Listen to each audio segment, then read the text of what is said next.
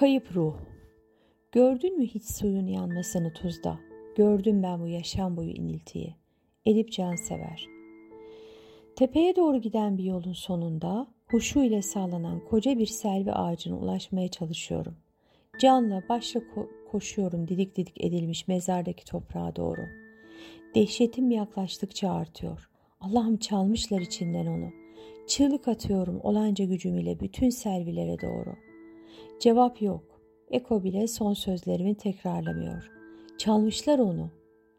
Nefes nefese gözyaşları içindeyken aşağıya uzağa çeviriyorum başımı.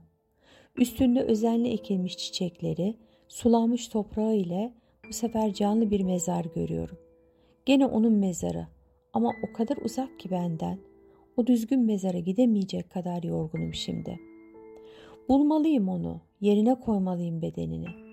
Toprağını düzeltmeliyim öteki mezar gibi. Bildiğim bir yalnızlık duygusu acıtmaya başladı bile ruhumu.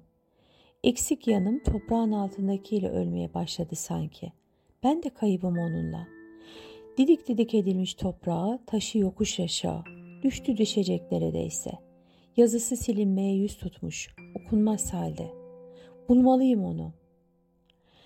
Mezardaki toprağın içini tırnaklarımın arasında iyice toprak doluncaya kadar kazıp içerilere doğru vücudumu soktum zorlanarak. İlerlemeye başladım köstebek gibi. Uğultu şeklinde kadın sesleri kulağıma çalındı aşağılardan. Birbirinden ayırmaya çalıştıkça birbirine karıştı sesler. Kadınların yüzlerine bakıyorum, gözleri yok. Gözleri yuvalarından olduğundan daha da büyük hatta devleşmiş şekilde sırtlarına yapışmış hepsinin.'' Gözsüz halleriyle suratları iyice manasız geldi bana. Gözü sırtında olmayan tek bir kadın vardı içlerinde. Hasta gibi duran, soluk benizli kadın. Bir yerlerden tanıdım sanki simasını. Kadınların ortasında yüzü pencereye, arkası dünyaya dönük. Üstünde sabahlık, zayıf, hatta sıska, soluk, sessiz kadın. Yere yakın yuvarlak bir masanın etrafına bütün kadınlar toplanmışlardı. Küçük bir odada perdeler çekilmiş, loş bir hava oluşmuştu. Etrafı kağıttan kesilmiş harflerle daire şeklini almış masada, parmakları ortadaki kapalı fincanın üstünde, heyecanla hatta arzu ile fincanın kıpırdanmasını bekliyorlardı. Birbirlerine kenetlenmiş ellerine, dehşetten açılmış gözlerine, dua ile mırıldanan boş dudaklarına ve derin sessizliklerine baktığımda duruşlarından ve gelecek olandan çok ürküyor, hatta çok korkuyordum. Sonunda harfleri dolaşmaya başlayan fincanla birlikte başımı pencereye kaldırdığım gibi gördüm geleni perdenin arkasından. İçim sevinçle doldu. Yakışıklı, yağız bir delikanlı, kara gözlü, esmer tenli. Gözsüz kadınlar heyecanlandı birden perdenin arkasında duran adamdan. Ufak mırıldanmalarla Acaba hangimizi daha çok arzular diye sordular fincana.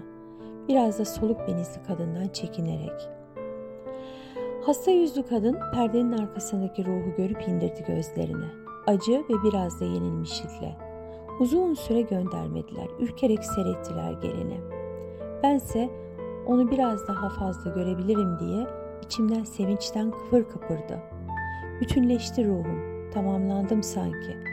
Buldum onu artık dedim kendi kendime. Gel gel de kabrine yerleştireyim seni diye bağırdım. Fakat nafile. Ne sesim çıktı ne de duyan oldu beni. Kaybettim gene onu. Gönderdi gözsüz kadınlar onu sonunda dualarla söylemlerle. Elimde oyuncak bebeğimle umutsuzca zayıf kadına baktım.